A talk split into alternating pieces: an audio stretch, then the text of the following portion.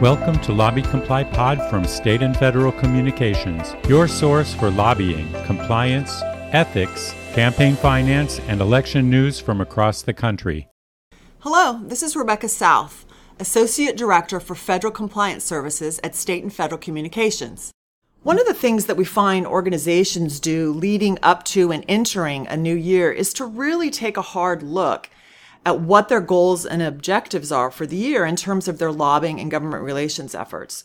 And one of the questions that will inevitably come up for many of these organizations, particularly those that might find themselves embarking on a more robust or active lobbying agenda, is the question of registration and reporting.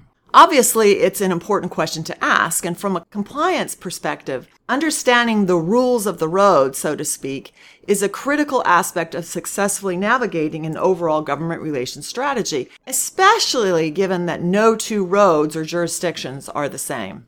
In terms of registration at the federal level, there are three criteria that must be met in order for an organization to be required to register, and all three criteria actually have to be met. It's not one or two, all three of them have to be met. The first criteria that you need to take a look at when you're assessing the need to register at the federal level is the 20% rule.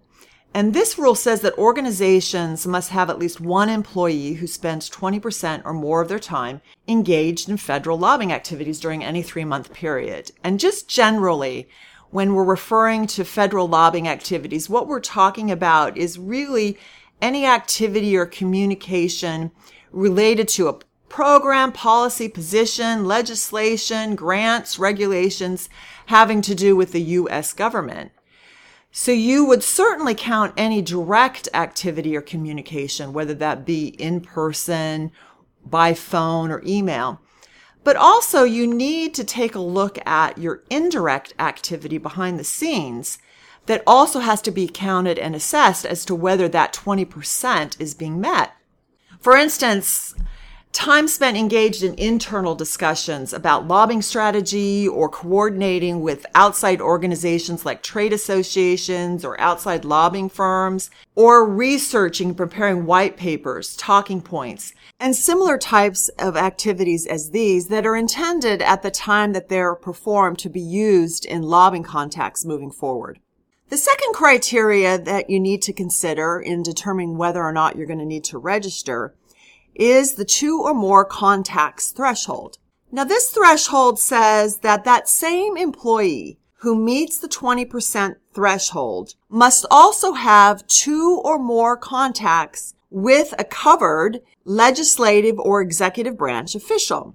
Now, it's real easy to determine who a covered legislative branch official is because it essentially includes anyone who is elected to or employed by Congress, whether that be member, personal staff, committee staff, leadership staff, and even those folks who are working in district offices around the country are all considered legislative covered officials. A covered executive branch official definition includes a range of executive branch employees and can sometimes be difficult to determine, but generally speaking, it's going to include the very senior level positions within the executive branch.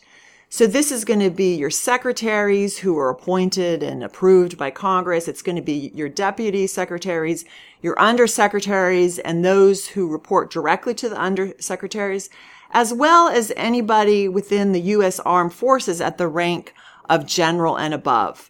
Other officials of the executive branch that are considered to be covered under the Lobbying Disclosure Act are the president, the vice president, and any officer or employee of the executive office of the president as well. And then the last category of employees are really where it can become difficult to assess whether or not they are a covered official. And these are the employees and officials who are in a confidential or policy-making, policy-determining. They're really working with policy, and they tend to change with the administration. These employees are commonly known as the Schedule C employees or political appointees.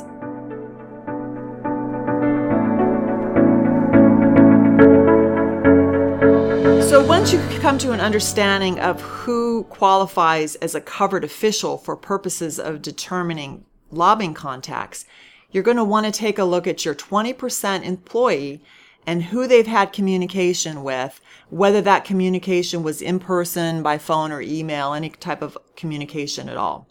The one caveat to keep in mind as you're making this assessment is that the two-contact threshold does not have to occur within a specific time period. So in other words, the two contacts could be made 1 day, 1 month, 1 year apart from each other. But once that second contact has been made, this threshold has been satisfied. And finally, the last criteria that has to be met in order to mandate registration is that the organization who employs in-house lobbyists must be spending $14,000 or more on lobbying activity during a 3-month period. So, of course, these expenditures include compensation, expenses, and overhead associated with any and all lobbying activity that is occurring within the organization. So, for purposes of determining whether this threshold has been met, you do need to look at all of the activity that is occurring within the company, not just the 20% individual. So you do need to cast a wide net to capture these applicable expenditures. Expenditures also include things like payments to outside lobbying consultants or payments that are made to outside membership organizations like trade associations, and whether or not there's any particular part or portion of those payments that are allocated toward lobbying.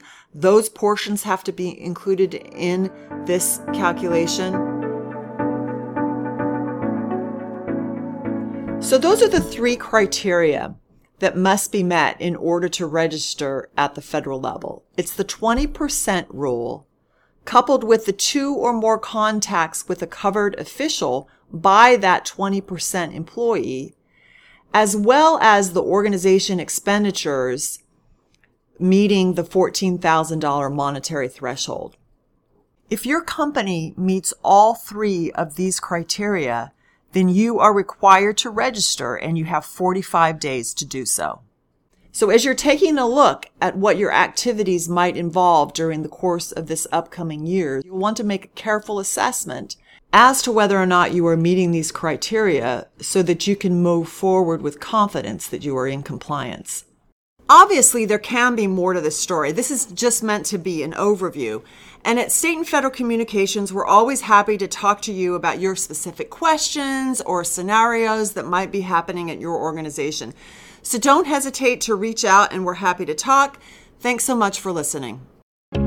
Thanks for listening to Lobby Comply Pod from State and Federal Communications. For more news, visit lobbycomply.com. To learn more about how we can guide you along the road to compliance, visit stateandfed.com. Lobby Comply Pod is produced by Joe May and John Spontarelli.